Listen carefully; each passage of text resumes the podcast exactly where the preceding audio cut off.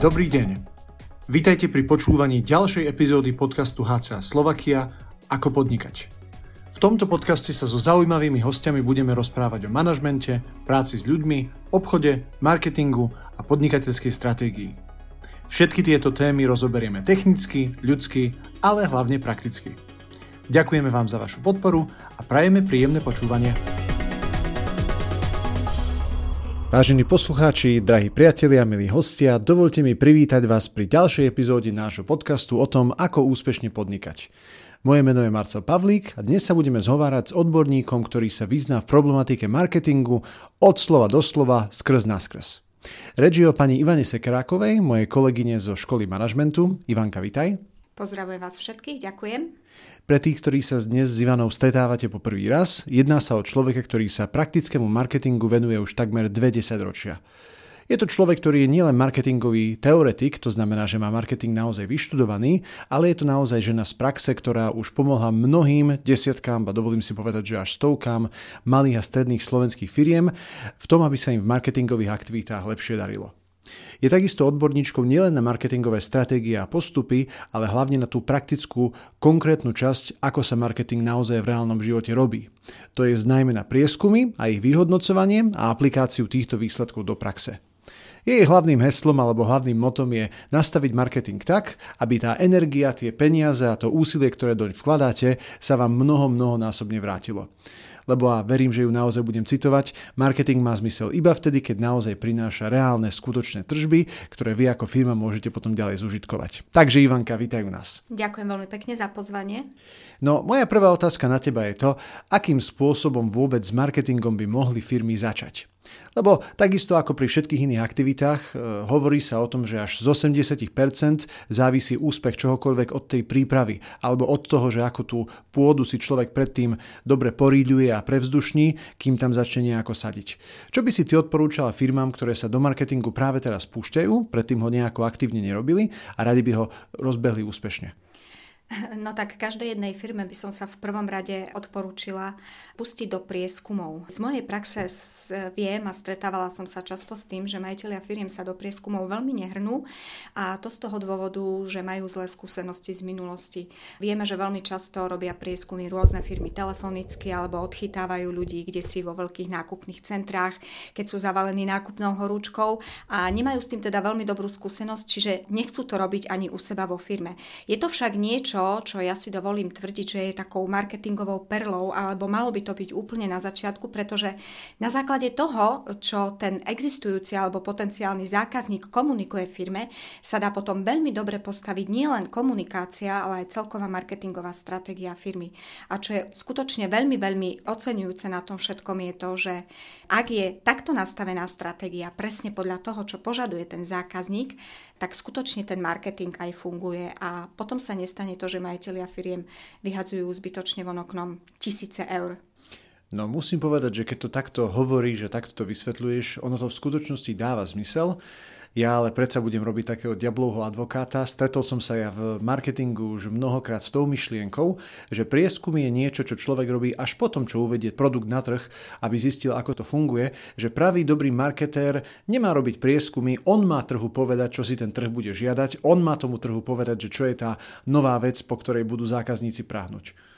No v prípade, že firma uvedie na trh nejaký nový produkt, alebo dajme tomu aj existujúci produkt, určite nie na škodu veci sú robiť prieskumy aj potom, pretože môže zistiť, dajme tomu, čo na produkte môže zmeniť, čo tí zákazníci ešte by chceli, aby bolo ináč, pretože potom na základe toho, keď v podstate ten produkt nejakým spôsobom zmení, tak následne ho môže oveľa lepšie predávať, pretože je pripravený alebo urobený presne podľa očakávaní zákazníka.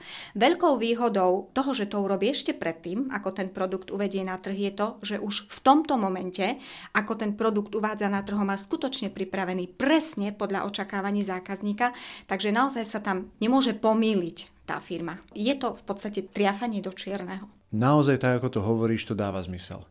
Predsa len keď sa človek pozrie, tak mnohí ľudia vnímajú prieskumy ako niečo, čo je mimoriadne nákladné. Niečo, čo si vyžaduje ľudí, čo si vyžaduje čas, čo si vyžaduje energiu, niečo, čo bude aj nejaký ten čas trvať. Jednak čas, ktorý musíme vyhradiť na to, aby sa prieskumy urobili, potom takisto aj čas, ktorý musíme vyhradiť na to, aby sa to vyhodnotilo a ešte ďalší tretí čas na to, aby sa to potom zaviedlo do praxe.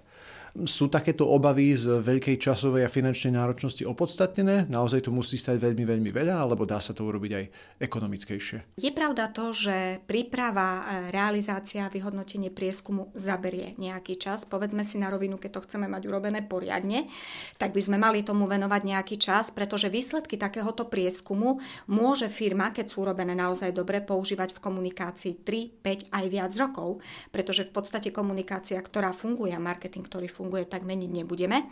Takže áno, je s tým nejaká práca, ale skutočne to prináša obrovské výsledky a obrovské ovocie to prináša pre každú jednu firmu. Čo sa týka samotných prieskumov, tak určite si firma môže vybrať 2 také spôsoby. Keď sa pozeráme na to z pohľadu návratnosti alebo z pohľadu financií, tak keď sa urobia prieskumy v uliciach, takzvané prieskumy face to face, teda rozprávam sa s nejakým tým potenciálnym zákazníkom alebo s tou takzvanou surovou verejnosťou, tak to je určite finančne nákladnejšie. Keď sa však pozrieme na to z pohľadu online prieskumov, tak online prieskumy určite nie sú finančne náročné a takýto typ prieskumov tiež firma môže použiť. Takže keď sa na to pozrieme naozaj z pohľadu finančnej náročnosti, tak je tu rozdiel ten online prieskum alebo ten prieskum v uliciach. No ale čo sa týka samotnej časovej náročnosti, tak si myslím, že u obidvoch typoch prieskumov je to zhruba to isté. Keď sa začne ten prieskum realizovať, kým sa pripraví, kým sa zrealizuje, kým sa vyhodnotí, tak to môže trvať mesiac a pol, ale je to naozaj urobené dobre. Nie je dôvod sa zbytočne ponáhľať, keď naozaj to má byť tým základom pre tú marketingovú komunikáciu firmy. Musí to byť urobené na 100%. Tak každá práca, ktorá sa robí poriadne, istý čas trvá, ako sa hovorí. Odfláknuť sa to nedá. Tak trošku sa ešte vrátim k tomu, čo si spomenula. Vravela si, že prieskumy je možné robiť osobne, je možné robiť aj online. Ja sa na to teraz pozriem čisto z pohľadu používateľa, respektíve z pohľadu zákazníka a verím, že aj hovorím s dušom mnohým ďalším zákazníkom, ktorí potom, čo odoberú nejakú službu alebo kúpia nejaký produkt, dostanú či už do mailovej schránky alebo prostredníctvom nejakého automaticky generovaného telefonátu nejaký pokus o získanie spätnej väzby. To znamená, ohodnoťte nás, ako ste boli spokojní, čo by ste nám odporúčali zmeniť, zlepšiť, čo sa vám naopak najviac páčilo a tak ďalej. A musím povedať, že mnohí zákazníci takéto prieskumy vyhodnocujú ako zbytočné obťažovanie a nie sú ochotní tieto dáta poskytnúť. Respektíve mnoho ľudí to iba tak odťuka, odflakne a tá relevancia tých dát potom nie je nejako veľmi vysoká. Čo by si ty odporúčala na to, aby firmy, keď tieto prieskumy robia, zvýšili angažovanosť tých respondentov do toho, aby dávali úprimné odpovede, alebo respektíve, aby sa ich vôbec boli ochotní zúčastniť? Tak určite odporúčam, pokiaľ firma chce získať nejaké odpovede z prieskumov, dať na oplátku za odpoveď v prieskume niečo ako výmenu. Teraz nemajme predstavu o tom, že má rozdávať mobilné telefóny alebo nejaké drahé dary, ale určite by to malo byť niečo hodnotné pre zákazníka. Teda dáš mi ty svoju odpoveď a ja sa ti za to oplatím napríklad nejakým zaujímavým e-bookom, ktorý si môže stiahnuť, alebo článkom zaujímavým, ktorý bežne nie je k dispozícii na web stránke, alebo to môže byť zaradenie do nejakej súťaže, alebo pošleme prvým 3, ktorí odpovedajú, ale vyhodnotíme nejaké knihy alebo proste niečo, čo má pre toho zákazníka skutočnú hodnotu. Vtedy je naozaj možné dosť vysoko zdvihnúť percento tých, ktorí chcú odpovedať v prieskumoch. Tak ako som ale spomínala na začiatku, veľmi veľa ľudí nechce odpovedať v prieskumoch aj z toho dôvodu, že sú kladené veľmi zvláštne typy otázok. V prieskumoch, ktoré ja robím a ktoré som robila za tie desiatky rokov, nikdy nedávame otázky typu ohodnote nás od 1 po 10, alebo ste veľmi spokojní, menej spokojní, mierne spokojní, nespokojní. Ťažko povedať, aká je výpovedná hodnota takých odpovedí. Áno, no aká je výpovedná hodnota, keď je s firmou niekto spokojný na 8 z 10? Čo si mám ja konkrétne pod tým predstaviť? Tak 8 z 10 asi by človek ešte povedal, že je relatívne dobre. Áno, áno. Ale áno, rozumiem, čo chceš povedať. Áno, takže v podstate s týmto skutočne ľudia majú problém, že nie sú tie otázky postavené takým spôsobom, aby sa im chcelo odpovedať. Na druhej strane, keď človeku postavíte otázku otvorenú, že skutočne sa zaujímate o to, aký má problém, ako mu ho môžete pomôcť vyriešiť, aké má očakávania od niečoho, čo by požadoval a tak ďalej, tak sú ľudia oveľa ochotnejší odpovedať. povedať. A moja skúsenosť je, keď nejaká firma začala robiť prieskum. Keď ho robila prvýkrát, áno, išlo to možno ako v lete na saniach, tam ale treba naozaj veľa trpezlivosti. Ale ako náhle robí druhý prieskum, tretí prieskum, štvrtý prieskum, tak sa to množstvo odpovedí zvyšuje. Prečo? Pretože zákazníci vidia, že firma sa skutočne začína o nich zaujímať. A to je super. Tak to je devíza sama o sebe, ako sa hovorí. Áno, určite. Keď sa môžem ešte trošku vrátiť tomu, čo si hovoril o skladbe tých otázok. Videl som aj prieskumy, ktoré síce nenútia toho človeka, aby v podstate hodnotil tú firmu alebo jeho skúsenosti podľa nejakej stupnice od 0 po 100 alebo od A po F alebo niečo podobného, ale predsa len dávajú tým ľuďom na výber. Čo znamená napríklad, vyhovovalo by vám daná vec skôr v januári, vo februári, v marci alebo iné, uvedte.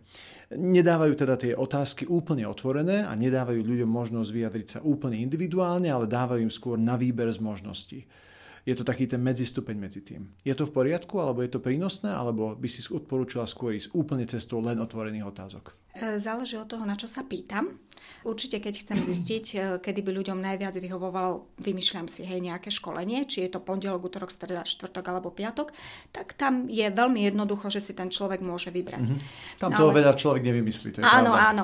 No ale v podstate, ja keď chcem nastaviť tú marketingovú komunikáciu, ktorá bude priťahovať pozornosť zákazníka, tak tam ja v podstate naozaj potrebujem zistiť, čo ten zákazník nosí v hlave v súvislosti s mojím produktom alebo službou, a tam nie je veľmi vhodné zákazníkovi podsúvať odpovede, pretože ja chcem skutočne počuť jeho názor. Ja potrebujem počuť slová, ktoré komunikuje v tom prieskume, aby som ich následne mohla použiť v marketingovej komunikácii. To je ten bonus, ktorý prinášajú otvorené otázky. Preto ich veľmi rada dávam v prieskumoch. Ak sa môžem spýtať, prečo dávaš taký veľký dôraz na tie konkrétne slová od toho zákazníka? No, pretože tieto slová sú v podstate výpovedou toho, čo ten zákazník v súvislosti s produktom alebo firmou alebo službou nosí v hlave. No a následne, keď potom je zavalený množstvom nejakej reklamy alebo množstvo marketingovej komunikácie v tom svete, tam vonku, tak určite je veľmi veľká pravdepodobnosť, že si všimne ten typ komunikácie, ktorá hovorí to, čo on nosí v hlave. V podstate môjho kmeňa. Áno, hovoríme rečou môjho kmeňa. To znamená, že z 20 nejakých reklamných materiálov si vyberie práve ten jeden, ktorý ku nemu komunikuje. Sú to jeho myšlienky, jeho slova. Potom je náchylnejší sa takýmto propagačným materiálom vôbec začať zaoberať a ostatné zahodí preč, lebo sú preňho nezaujímavé. Ešte jednu doplňujúcu otázku k tomuto mám. Aké dlhé by prieskumy mali byť? Koľko by tých otázok mali obsahovať na to, aby to bolo jednak pre nás ako pre firmu, zadávateľa, výpovedné a malo to nejakú hodnotu? A na druhú stranu, aby to nebolo zase príliš dlhé, lebo poviem aj za seba, ľudia, vrátane aj mňa, sa niekedy boja čítať príliš dlhé texty a keď vidia, že niečo je naozaj veľké, tak radšej to buď rovno zavrú, alebo ani len neotvoria. V tomto prípade určite odporúčam, keď sa už robí prieskum, tak robiť ho buď teda face to face, že môže ten odpovedajúci respondent nahliadnúť do tých otázok. Tiež odporúčam to robiť online. Neveľmi odporúčam robiť prieskumy telefonicky, a to je z jedného dôvodu, pretože sú typy otázok, kde naozaj ten zákazník musí nahliadnúť do nejakých možností a vtedy je dobré, telefonicky to nie je až úplne OK, aby naozaj videl na tie otázky. No a čo sa týka množstva otázok, tak ja som zastanca toho, že už keď mám robiť marketingový prieskum, ktorý robím raz za 3, raz za 5 rokov, tak teda opýtam sa na všetko, čo chcem vedieť, a štandardne ja v prieskumoch dávam do 10 otázok. 10, maximálne 12, aj z toho tie dve otázky sú väčšinou, keď potrebuje nejaká firma demografického charakteru, čiže vek, bydlisko a tak ďalej. Veľkosť topánok a podobne. Áno. Takže tých 10 otázok je štandard. Na základe toho naozaj dokáže firma veľmi dobre postaviť svoju komunikačnú stratégiu. Keď si spomenula tú periodicitu 3 až 5 rokov, prečo takto často? Alebo takto, za aké okolnosti by to bolo dobre robiť častejšie? A ako vlastne viem, že či mi ešte tieto prieskumy alebo výsledky z toho daného prieskumu, či sú ešte dostatočne čerstvé, alebo že ho už musím zopakovať, že už tá doba nastala? No, pokiaľ má firma urobený prieskum a na základe tohto prieskumu nastaví nejakú komunikáciu a zisťuje, že v podstate tá komunikácia funguje, to znamená, že neustále prichádzajú nejaké dopyty do firmy na produkty alebo služby, nie je dôvod komunikáciu meniť. Ako náhle však na základe toho, že vidíme, že tie dopyty nám klesajú alebo že sú takmer nulové, vidíme, že to prestáva fungovať, tak to je ten správny čas, kedy je potrebné urobiť marketingový prieskum znova. To je jeden uhol pohľadu. No a druhý uhol pohľadu je, vždy odporúčam robiť prieskumy vtedy, keď sa nejakým spôsobom zmení situácia na trhu. Veľmi dobrý príklad je pred covidom a po covide. Všetky prieskumy, ktoré boli robené pred covidom, už nemajú veľmi výpovednú hodnotu. Treba urobiť prieskumy nové. Takisto v prípade, že dôjde k nejakým obrovským ekonomickým zmenám v štáte alebo prichádza na trh nejaký veľký konkurent, tak vtedy je určite dobre ten prieskum zrealizovať opätovne, pretože sa môže stať, že naozaj v tom prieskume zistia v tej firme, že ľudia komunikujú úplne iný typ slov, ako komunikovali pred tými rokmi. A už som to zažila aj v praxi, že to je tak. Tie slova boli úplne iné. Čisto iba tým, že sa posunul niekde trh, alebo uberá nejaká tá doba. Určite áno. Ja položím ešte takú otázku, možno intímnu, nie celkom príjemnú. Čo v prípade, že výsledky toho prieskumu je niečo, čo sa mi vyslovene bytostne protiví alebo nepáči, respektíve zistím, že tí moji ľudia mi hovoria niečo, s čím ja bytostne nesúhlasím. Povedzme, vymyslím si, chcem si otvoriť nejakú novú zoologickú záhradu, kde chcem, čo ja viem, ponúkať ľuďom zážitok s nejakými plazmi a jaštericami a takýmito vecami, lebo ja ako majiteľ som tým fascinovaný a som presvedčený, že to musí ísť. A na základe toho prieskumu zistím, že ľudia tam chcú mať, čo ja viem, zajačikov a králiky a morčatá a nejaké podobné zvieratka, ktoré ja nechcem. To je čisto iba ilustračný príklad, ale nevždy sa tie výsledky toho prieskumu zhodujú s mojou vlastnou predstavou o tom, ako by som svoju prácu alebo svoj produkt mal robiť alebo ponúkať. Čo potom s tým? Mám sa podvoliť tomu hlasu ľudu, alebo mám si raziť tú svoju cestu bez ohľadu na to, že zatiaľ mi tie prieskumy nežičia? Ja ti dám protiotázku, Marcel. Čo si myslíš, pre koho sú robené tie prieskumy? Pre majiteľa firmy alebo pre zákazníkov? To je veľmi dobrá otázka. Pravdepodobne asi zdravý rozum a správna odpoveď bude, že pre zákazníkov. Takže v podstate som ti mojou otázkou alebo protiotázkou odpovedala. Áno, priznám sa, že som sa stretla občas aj s takýmto postojom majiteľa firmy, ale vždy, keď sa ho opýtam na to, že pre koho skutočne ten prieskum robíme ho pre teba alebo ho robíme pre zákazníkov, tak každý sa podvolí, áno, hlas ľudu, hlas Boží, je to tak, robíme to pre zákazníkov. Nie ani pre zamestnancov firmy, vyslovene pre zákazníkov, takže vždy je podstatné to, čo nám povie zákazník, jeho názor je najdôležitejší. Takže náš zákazník, náš pán. Áno. Minimálne v tomto smere to platí. Absolútne. Určite áno. Mojou ďalšou otázkou je to, ako s týmito výsledkami, ktoré človek získa z daných prieskumov, ďalej naložiť. Skôr sa chcem spýtať na to, že mnoho ľudí nemá vlastných ľudí alebo vlastných pracovníkov, ktorí by sa marketingu venovali natoľko aktívne, aby celú túto činnosť alebo celú túto aktivitu dokázali zastrešiť. Ty by si odporúčila čo? Vychovať si vlastného človeka, ktorý mi tie prieskumy bude robiť, alebo delegovať všetky tieto aktivity a činnosti aj do agentúry s istým vedomím alebo rizikom, že tie výsledky v podstate môžu byť skreslené alebo môžu byť nejakým spôsobom upravené, alebo teda, že to nebude mať všetko vo vlastnej réžii. No, toto je najväčším kameňom úrazu a vždy, keď mám ľudí na mojom seminári Efektívny marketing, ktorý prednášam, tak jedným z vedľajších produktov tohto seminára je, že keď počujú o tých prieskumoch a vidia skutočne tú reálnu hodnotu, ktorú prinášajú, tak si väčšina majiteľov uvedomí, že potrebujú marketingového pracovníka. Takže z môjho pohľadu určite by som odporúčala, aby si zohnali marketingového pracovníka, aby ho zaučili, samozrejme na mojom seminári, ako ináč, aby následne tieto prieskumy mohol realizovať pre firmu v praxi, lebo skutočne je to veľká hodnota. No a pokiaľ toho marketingového pracovníka nemajú, no tak samozrejme ja sa ponúkam. Ja to urobím veľmi rada, mám s tým skúsenosti a na druhej strane možno niekedy aj dobre, keď príde do firmy človek, ktorý sa na to dokáže pozrieť viac zhora, pretože predtým, ako vôbec firma začne realizovať prieskumy, tak je ešte veľmi dôležité sa pozrieť na konkurenciu firmy. To znamená, že urobiť takú nejakú celostnú marketingovú analýzu konkurencie, pretože aj otázky, ak majú byť dobre postavené na prieskum, tak musí predtým ten, kto ten prieskum realizuje, pozná detailne aj konkurenciu. Takže máme dva spôsoby, buď vlastný pracovník, alebo externý. Určite to nie je úplne, že na zahodenie externý pracovník. Pokiaľ naozaj tá firma v tomto momente chce začať komunikovať a vie, že to musí robiť, tak jednoducho si na to objedná niekoho externého, pokiaľ nemá svojho vlastného ešte k dispozícii.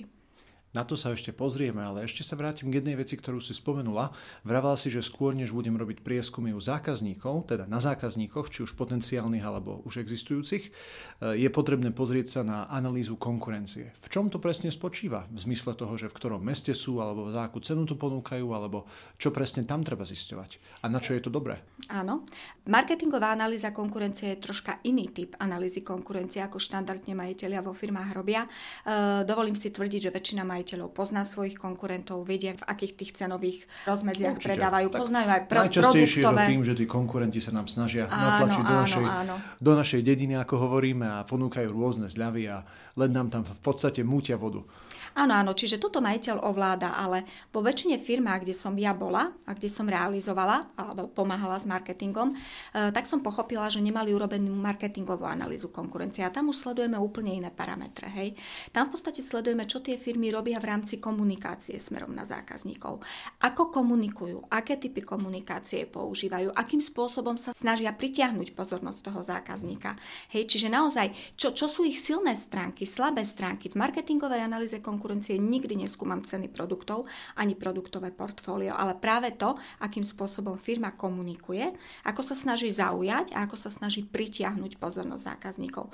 Toto vo väčšine firmách nemajú urobené a je to tiež pre nich obrovský prínos, keď to majú urobené. Ak sa môžem, tak možno to bude taká dehonestujúca otázka, ale prečo by to mňa ako majiteľa firmy malo vôbec zaujímať, ako nejako môj konkurent komunikuje? Však nech si ide svoje, ja mám svoju cestu. Predpokladám, že keď v rámci jedného segmentu je na trhu, vymyslím si, 10 alebo 15 konkurentov a majú veľmi podobný typ produktov, podobné ceny a veľmi podobný typ komunikácie, tak sú si tie firmy podobné ako vajce vajcu. Takže zákazník, to je mieša zákazníkovi. Hej. Áno, takže zákazník, keď si chce kúpiť produkt z daného segmentu, tak mu neostáva nič iné, len sa rozhoduje na základe ceny. Kto to má lacnejšie, ale my toto nechceme.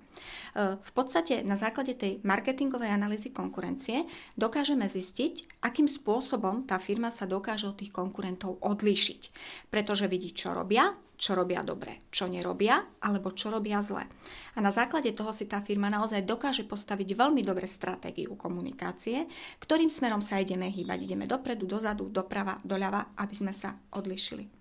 Aby sme boli iní v očiach toho zákazníka a hlavne, čo je dôležité, aby ten zákazník začal vnímať práve túto firmu ako tú dobrú a keď sa v budúcnosti rozhodne, že potrebuje si kúpiť produkt z daného segmentu, tak hneď mu vyskočí tá iná, tá odlišná firma a nie tie, ktoré sú si podobné, lebo tie sa tak zlievajú, hej, nie sú ničím výnimočné a jedinečné. Čiže keď tomu správne rozumiem, je možné sa pomocou tejto komunikačnej stratégie, ktorú získam na základe toho, že zistím, ako komunikujú všetci ostatní, odlíšiť až natoľko, že tá cena nebude hrať takú váhu. Jednoznačne toto som chcela povedať. A platí to pri akomkoľvek druhu segmentu? Alebo teda pri väčšine? Určite pri väčšine segmentov. OK. To je, keď si to človek aj porovná, tak je to naozaj pravda. Pokiaľ firma nemá konkurentov, tak samozrejme nie je dôvod robiť analýzu konkurencie, ale v mojej praxi som sa stretla iba s 2 takýmito firmami. Tak je ich veľmi, veľmi málo. Tak mať ale monopol má so sebou tiež samé ďalšie úskalia. Áno. I keď to nám ostatným, ktorí konkurenciu máme, sa to asi tak nezdá. Tak sa vrátim ešte trošku k tej pôvodnej otázke, teda k tej prvej odpovedi, ktorú si vravela. Vravela si, že aj použiť niekoho externého na tieto vykonanie prieskumu a potom ďalšie vyhodnotenie nie je na zahodenie, keď správne myslím, že citujem. Áno. A na základe akých kritérií alebo parametrov by si ty vyberala ako majiteľka firmy partnera, ktorému tieto aktivity zveríš? Tak ja som to štandardne robila cez agentúry, ktoré poskytovali študentov alebo brigádnikov. No a za predpokladu, že sa človek s nimi porozpráva sa, vidí, čo sú to za ľudia, musí vidieť, že sú naozaj komunikatívni, že majú radosť zo života, že nie sú takí v úvodzovkách zdochnutí a nič ich nebaví. Tak s takýmito ľuďmi sa určite dá pracovať, pretože v podstate, keď si s nimi prejdú všetky tie otázky, vysvetlia im, akým spôsobom sa otázky zapisujú, vysvetlia tým ľuďom, že sa nemajú báť toho, že naozaj niekto ich pošle do keľu, alebo že sa otočí. To je nejaký špeciálny spôsob zápisu tých odpovedí a otázok? No, nie je to špeciálny spôsob, spôsob, ale častokrát sa stávalo v minulosti, že v podstate ten anketár, keď sa opýtal respondenta, tak respondent mu niečo komunikoval, ale ten anketár si to troška pozmenil, napísal to ináč. Hej? Takže naozaj tie odpovede sa píšu ako doslovné citácie. V prípade, že ten zákazník alebo respondent teda komunikuje 4 slova za sebou, tak sa ešte presne v tom istom poradí zapisujú, pretože to, čo človek povie ako prvé, tak na to má najväčšiu pozornosť. Takže na to si musia dať naozaj pozor a tiež si musia dávať obrovský pozor na to, aby nepodsúvali odpovede zákazníkom. Tak to by pre mňa bola veľmi ťažká práca. Ani nie. Jednoducho píšem to, čo mi zákazník povie. To je všetko. No tak predsa nájsť niekoho, kto dokáže bez pozmenenia, bez skákania počúvať, je hodný zácna vec. To áno, musia byť troška zaškolení, aby to robili dobre. Len za to som sa spýtal, lebo ja keď si predstavím anketárov, tak mnohým z nás asi napadnú tie dievčatá v tých veľkých nákupných centrách, ktoré vás zastavia počas pochôdzky medzi obchodmi a ponúkajú rôzne parfúmy a testery a tak ďalej. A to pravdepodobne nie je táto kategória ľudí, o ktorej ty hovoríš. Nie, určite to nie je táto kategória ľudí. Nemôže to človek robiť za trest, tak? Nie, určite by to mal chcieť robiť. A určite by to mal byť človek, ktorý nemá problém skomunikovať s ľuďmi. Trošku sa ešte vrátim k tomu, kto vlastne má byť predmetom nášho prieskumu. Ty si spomínala v úvode, že máme potenciálnych zákazníkov, máme už existujúcich zákazníkov. Predpokladám, že medzi týmito dvoma skupinami je dobré robiť prieskumy s inými otázkami, nie s tým istým obsahom. Nie nevyhnutne. Sú určité typy otázok, ktoré ja odporúčam položiť aj existujúcim zákazníkom, aj potenciálnym zákazníkom. No ale určite sú v tom prieskume aj typy otázok, ktoré určite sú odlišné. Čo sa týka existujúcich zákazníkov, tak tí dokážu dať veľmi dobrú spätnú väzbu už na používaný produkt alebo službu. Dokážu dať veľmi dobrú spätnú väzbu na to, prečo si vybrali práve danú firmu alebo daný produkt, čo ten potenciálny zákazník nevie povedať. Ale zas potenciálny zákazník povie, akým spôsobom by sa rozhodoval pri kúpe daného produktu alebo služby, ale zase na druhej strane existujúci zákazník sa už pred ním rozhodol. Čiže aj jeho rozhodujúce kritériá, rozhodujúce parametre sú pre tú firmu dôležité, pretože on si už ten produkt alebo službu kúpil.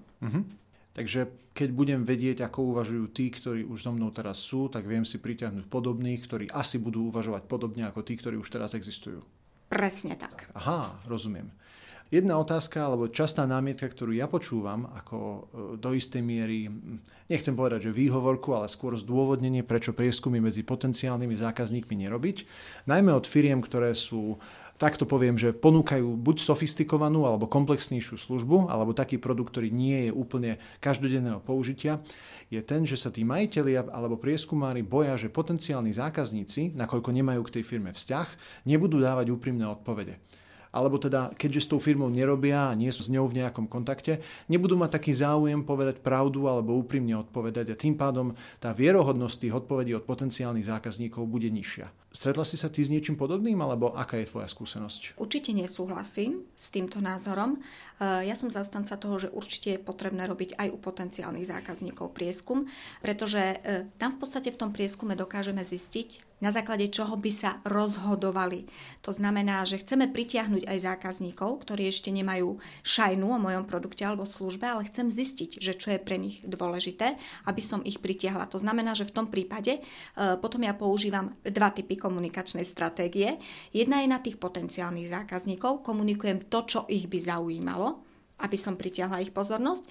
A jeden typ komunikácie potom je na existujúcich zákazníkov, ale nevylučuje sa to, že komunikáciu na tých existujúcich zákazníkov potom využijem aj pre potenciálnych zákazníkov. Ja keď som realizovala prieskumy v praxi, tak som bola častokrát veľmi prekvapená, že odpovede od potenciálnych zákazníkov boli takmer identické ako odpovede u existujúcich zákazníkov. Čiže aj ľudia, ktorí nás v podstate nepoznajú, netušia o nás nič, majú podobné názory, hodnoty alebo videnie sveta ako tí, ktorí už s nami momentálne spolupracujú.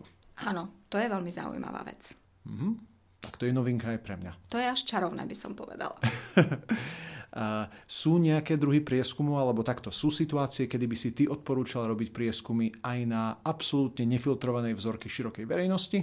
Keď dám príklad, čo ja viem, mám firmu, ktorá prevádzkuje niekoľko wellness centier v rôznych mestách a nie každý, samozrejme, človek, ktorého stretiem na ulici, je môj zákazník, nie každý sa chodí kúpať a masírovať a saunovať a tak ďalej, ale sú isté situácie, za ktorých, alebo sú isté okolnosti, za akých by si odporúčila mne robiť nejaký druh prieskumu na absolútne širokej verejnosti. to jest aj na mamičkách s kočíkmi, aj na manažéroch, ktokoľvek to v podstate vojde mi pred dvere alebo koho stretnem na ulici, budem s ním ten prieskum robiť bez ohľadu na to, či spadá alebo nespadá do mojej množiny zákazníkov. No pokiaľ chceme mať relevantné odpovede z tých prieskumov, ktoré následne sú použiteľné v komunikácii, tak určite by sme oslovovali, alebo považujem za dôležité oslovať výlučne cieľovú skupinu. Mm-hmm. To znamená, že nie je ten široký záber, nie je tu širokú verejnosť. Vždy pred prieskumom musí byť vo firme zadefinovaná cieľová skupina. Čo to znamená? Úplne najdetailnejšie, ako to vieme urobiť. To znamená, je to muž, je to žena, je to mladá rodina, je to mladý pár, starší pár, v akom veku asi sú tí ľudia. Hej? Čiže naozaj aj takýmto spôsobom sú potom zaškolení anketári presne, aký typ ľudí majú oslovovať. Čiže keď budem robiť prieskumy pre IT firmu, tak nebudem oslovať mladé mamičky s kočíkom, lebo asi typujem nebudú mojimi zákazníčkami. Presne tak, určite by sme oslovovali hlavne mužov v mladšom veku, dajme tomu 35 rokov. Záleží od toho, že aké typy produktov a služieb firma ponúka, takže my vždy predtým, jak sa idú realizovať prieskumy, naozaj veľmi detálne zadefinujeme tú cieľovú skupinu, aby skutočne boli tie výsledky relevantné. Čiže aj keď sa pýtam každého, nepýtam sa každého. No napríklad potrebujem si odfiltrovať ľudí, ktorí bývajú v rodinných domoch a robím anketu v uliciach, tak prvá otázka je, bývate v rodinnom dome alebo nie? Ak povie nie, tak v podstate sa už nepýtam ďalej. Mm-hmm. Ak povie áno, tak dávam ďalšie otázky. Dá sa to odfiltrovať. Troška ešte taká doplňujúca otázka, nie celkom súvisiaca s tým, o čom sme hovorili predtým, ale aj mne sa stávalo, keď som robil takýto prieskum, že ľudia, ktorých zastavím a s ktorými sa rozprávam, sú veľmi skupina slovo. Odpovede, ktoré dávajú, sú úsečné, jednoslovné, niekedy sú až natoľko atomické, že ak by som ich mal nejako použiť, aj tak tie odpovede musím sám ako prieskuma rozvinúť, čo už troška kontaminuje tú vzorku, ktorú som dostal, lebo čo v prípade, že tí ľudia nie sú ochotní sa rozhovoriť alebo nejakým spôsobom komunikovať o tom, na čo sa ich naozaj pýtam? No, môžem ti povedať, že to, že človek povie ako odpoveď jedno slovo, vôbec nie je problém. Aha. Pretože to jedno slovo môže mať takú obrovskú hodnotu, keď ho použijeme v komunikácii, ak to teda komunikuje viac ľudí v tom prieskume, že je to úplne v poriadku, lebo to zasiahne tých potenciálnych zákazníkov. Takže to, že človek povie jedno, dve alebo tri slova, je úplne v poriadku. Dokonca niekedy môže byť veľký problém s tým, že sa človek až natoľko rozhovorí, že povie 10 viet, a teraz tých 10 viet musíme pri vyhodnocovaní toho prieskumu zachytiť tú hlavnú myšlienku alebo hlavnú ideu, ktorú sa snaží ten človek komunikovať. Takže ja skôr mám rada ľudí, ktorí sú skúpejší na slovo. Veľmi zaujímavé. Ďakujem pekne. Viem, že si v podstate hovorila, že pri prieskumoch nemáme my ľuďom podsúvať naše myšlienky alebo naše názory alebo tie naše videnia sveta, ktoré by teoreticky mohli ich zvádzať alebo nejakým spôsobom podsúvať do nejakého iného smeru.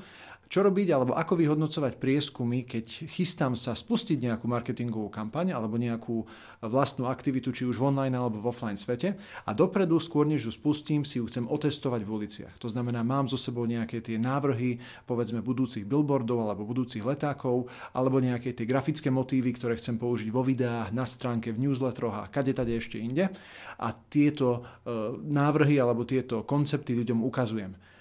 Otázka jedna, si za to, aby sa takéto niečo vôbec robilo, má to nejaký zmysel. A otázka dva, nie je to potom nebezpečné tým, že im v podstate podsúvam nejakú tú myšlienku a nedávam im možnosť sa správne vyjadriť? Položil si mi veľmi dobrú otázku, ktorá je ďalším kameňom úrazu v mnohých firmách.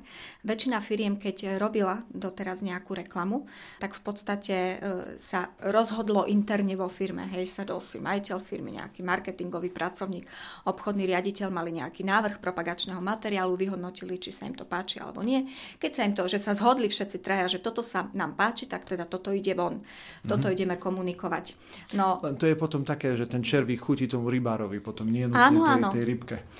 Presne to som chcela povedať, že v podstate ja veľmi oceňujem a vždy to aj odporúčam majiteľom firiem, aby predtým, kým dajú akýkoľvek materiál von, tak sa opýtali nejakej vzorky zákazníkov, či v podstate im komunikuje ten propagačný materiál to, čo je jeho hlavnou myšlienkou alebo ideou. Pozor, nikdy sa nepýtame zákazníka, či sa mu tento propagačný materiál páči, pretože on môže byť krásny, estetický, farebný, úžasné písmo, ale vôbec nemusí komunikovať tú myšlienku, ktorú komunikovať má. To znamená, že na to, aby firma komunikovala skutočne efektívne, tak potrebuje zistiť, či ten zákazník v podstate rozumie tej komunikácii, či ju duplikuje, ako my hovoríme na našich seminároch. Ak je to tak, že tomu rozumie a duplikuje, tak v tom prípade určite môžeme dať tie propagačné materiály von. Nikdy by som to neurobila bez toho, aby som to zistila u pár zákazníkov. Mhm. Čiže keď tomu správne rozumiem, poradie jedna je také, že urobím si prieskum medzi či už potenciálnymi alebo existujúcimi zákazníkmi, zistím, ako uvažujú, čo sa im ľúbi, potom na základe tohto konceptu, teda odpovedí, ktoré mi dajú, niečo vypracujem a ešte skôr, než to vypustím, otestujem to na nich. Či ano. Sa im to, teda pardon, nepýtam sa ich, či sa im to páči, ale čo sa ich vlastne pýtam, že ktoré by ste si vybrali, alebo čo vám to hovorí, alebo čo vlastne si tam potom testujú. Napríklad mali sme výsledky prieskumu, kde na základe prieskumu vznikol slogan Užívajte si dobrý spánok. Uh-huh. A na základe tohto sloganu reklamná agentúra pripravila nejaký vizuál, nejaký obrázok, zakoncipovala do toho slogan, no a v podstate my sme chceli zistiť, dostali sme asi nejakých 12 návrhov, z toho my sme odfiltrovali nejakých 6, to vyššie vedenie, áno. Uh-huh. No a potom z tých 6 sme chceli zistiť, ktorý z tých obrázkov, z tých návrhov naozaj najviac komunikuje zákazníkom, že si užívajú dobrý spánok. Čiže bola otázka, že ktorý z týchto obrázkov vám najviac komunikuje myšlienku užívajte si dobrý spánok. Je to veľmi jednoduchá otázka. Nie, páči sa vám. Mhm. Čiže ktorý z toho vám hovorí to, čo si my chceme, alebo teda čo je náš záujem, aby vám to hovorilo. Áno. Aha. A jednoznačne vyhral jeden. Mhm. To platí čisto iba pri obrázkoch, alebo aj pri slovách, alebo aj pri iných veciach? Ja by som sa určite pýtala pri obrázkoch jednoznačne. Je to o mnoho jednoduchšie potom aj pre toho grafika alebo pre tú reklamnú agentúru, ktorí pripravujú ten vizuál, lebo ja si dovolím tvrdiť, že reklamné agentúry nerobia tento typ prieskumov a grafici určite nie. Oni sa nemajú kedy tým zaoberať. Hej. Mm-hmm. Takže je veľmi dobre, keď si to samotná firma zrealizuje, pretože vie tam ešte urobiť potom nejaké úpravy. No a v podstate tie slogany, vždy základným výstupom z prieskumu je nejaký firemný slogan alebo reklamný slogan, takzvaný ten headline. No a niekedy sa mi vo firmách stalo, že majiteľ sa nevedel s tým sloganom nejakým spôsobom stotožniť, chcel tam nejaké slovo vymeniť a tak ďalej. No a vždy odo mňa dostal odporúčanie, ak si si neistý, tak si urob prieskum. Mňa v podstate ľudia, keď vidia, tak prvé, čo ich napadne, sú prieskumy. Áno, Sekeráková rovná sa prieskum. Viem, že vtedy naozaj to v mnohých firmách zrealizovali, že si sadol nejaký šéf obchodu, dostal nejakých 30 alebo 50 mobilných telefónov, obvolal zákazníkov a sa ich vyslovene opýtal, že ktorý typ sloganu ti viac komunikuje to, čo robíme. Mm-hmm. Takže dá sa to urobiť aj na texty. V podstate akýkoľvek prieskum je dobrý, lebo skutočne je potom šitý presne na mieru zákazníkovi. Mm-hmm. Tak troška si dám ešte k tomu doplňujúcu otázku. Je teoreticky možné vykonávať prieskumy prostredníctvom alebo skrz našich obchodných zástupcov? Tí sú predsa so zákazníkmi najviac, tí sa s nimi bavia, poznajú ich dosť často naozaj niektorí až na osobnej úrovni a predsa oni budú vedieť takéto veci položiť, na čo budem potom hľadať vonku anketárov a platiť rôzne agentúry, keď si to viem zabezpečiť skrz vlastných ľudí, ktorí v tom teréne tak či onak sú. Toto ja veľmi neodporúčam, pretože odpovede predajcov a obchodníkov bývajú častokrát skreslené. A vieš, podľa čoho to viem? Vždy, keď sme išli realizovať nejaké prieskumy, tak viem, že mi majiteľ firmy, zatiaľ asi každý jeden, mi povedal, ja viem, čo budú tí ľudia v prieskumoch hovoriť a oni budú komunikovať, že cena. Mimochodom, za mojej histórie robenia prieskumov som sa len v 2 firmách stretla s tým, že pre nich bol cena najdôležitejší parameter. Iba v 2 firmách. Hej. No tak, ale toto obchodníci hovoria vždy. No však samozrejme. Práve preto to hovorím, že skutočne potom, keď sa ten prieskum zrealizoval tými nezávislými osobami v teréne, tak boli majitelia veľmi, veľmi prekvapení, čo tí ľudia v tých prieskumoch komunikovali, pretože sa to vôbec nezhodovalo s tým, čo oni dostávali komunikované od svojich obchodníkov. Takže cez obchodníkov by som išla len v tom najkrajnejšom prípade, keď už naozaj nevieme žiadnym spôsobom získať tie odpovede, ale určite by som robila všetko preto, aby to nerobili obchodníci ani zamestnanci. Sú príliš angažovaní. Mm-hmm. Tak to je zase pravda. Každý z nás chce počuť to, čo chce počuť. Tak. No, na záver v podstate mám pre teba ešte 2 také otázočky, ktoré sú skôr takého filozofickejšieho než praktickejšieho charakteru. Tak verím, že vás poslucháči neuspíme, ale predsa. Otázka číslo 1, ktorá mňa osobne veľmi, veľmi zaujíma, lebo stretávam sa s rôznymi pohľadmi najmä a s rôznymi odpovediami na túto otázku. Veľmi zaujímavé majú názory firmy, ktoré sa marketingu špeciálne venujú, a veľmi zaujímavé názory na túto otázku majú firmy, ktoré v podstate sa marketingom neživia a živia sa čisto iba priamym predajom. Aká je z tvojho uhla pohľadu úloha marketingu ako takého?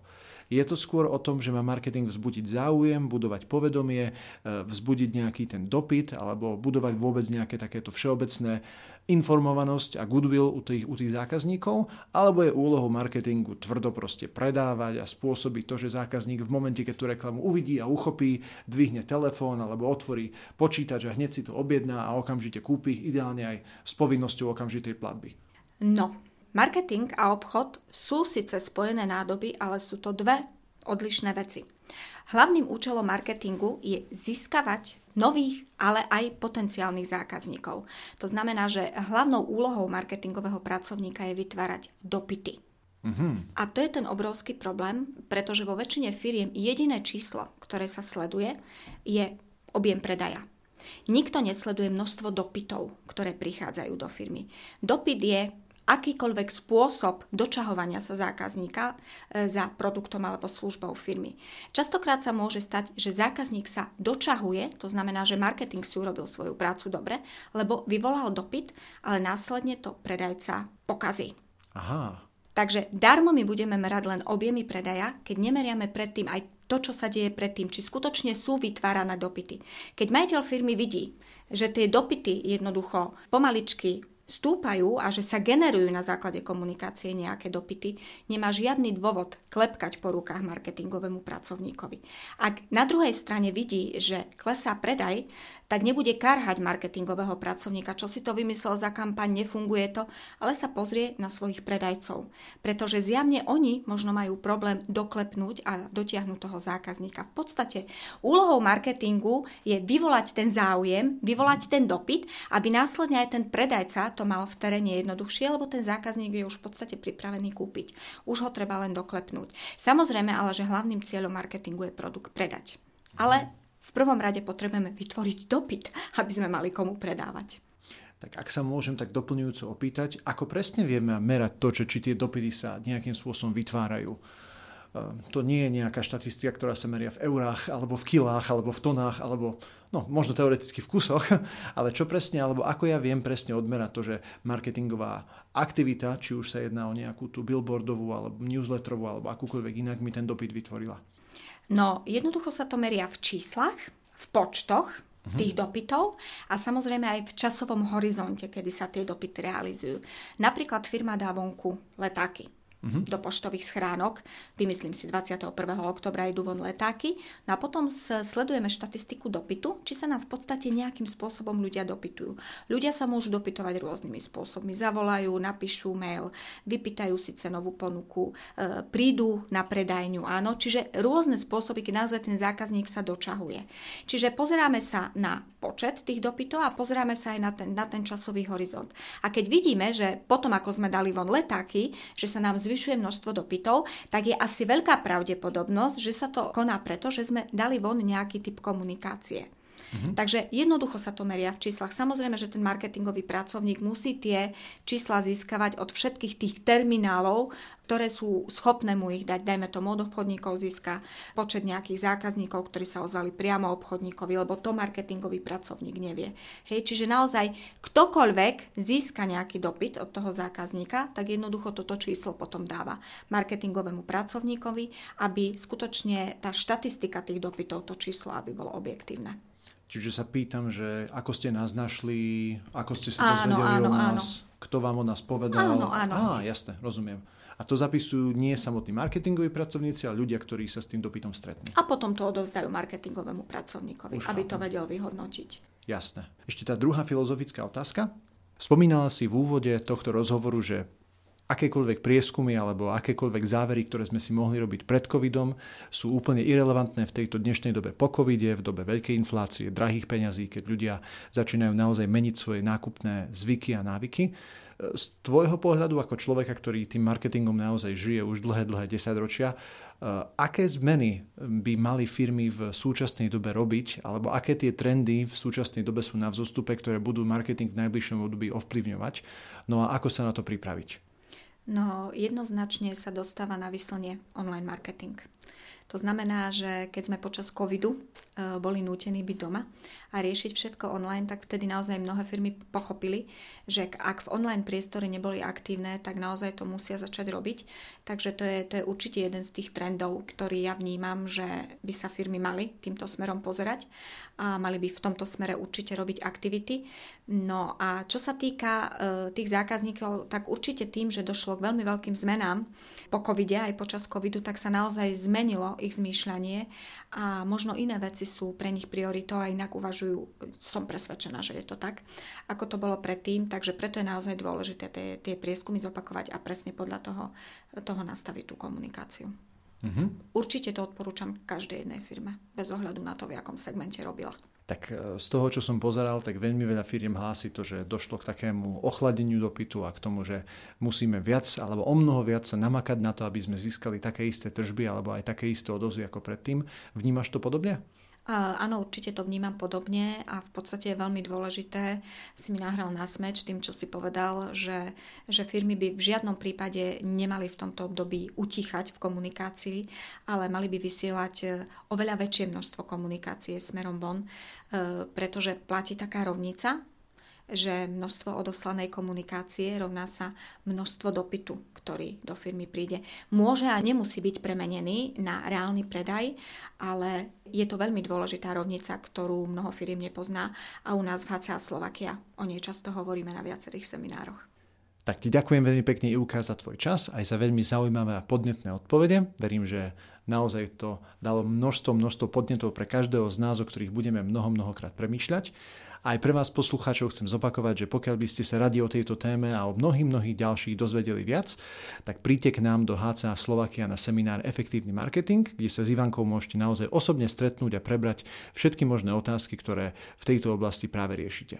Ďakujem vám pekne za vašu pozornosť, nech sa vám veľmi dobre darí, dovidenia. Dovidenia. Ak chcete získať viac inšpiratívnych informácií z oblasti podnikania a riadenia firmy, prečítajte si blogové príspevky na www.skolamanagementu.sk alebo si zakúpte knihu z našej dielne Ako fungujú úspešné firmy.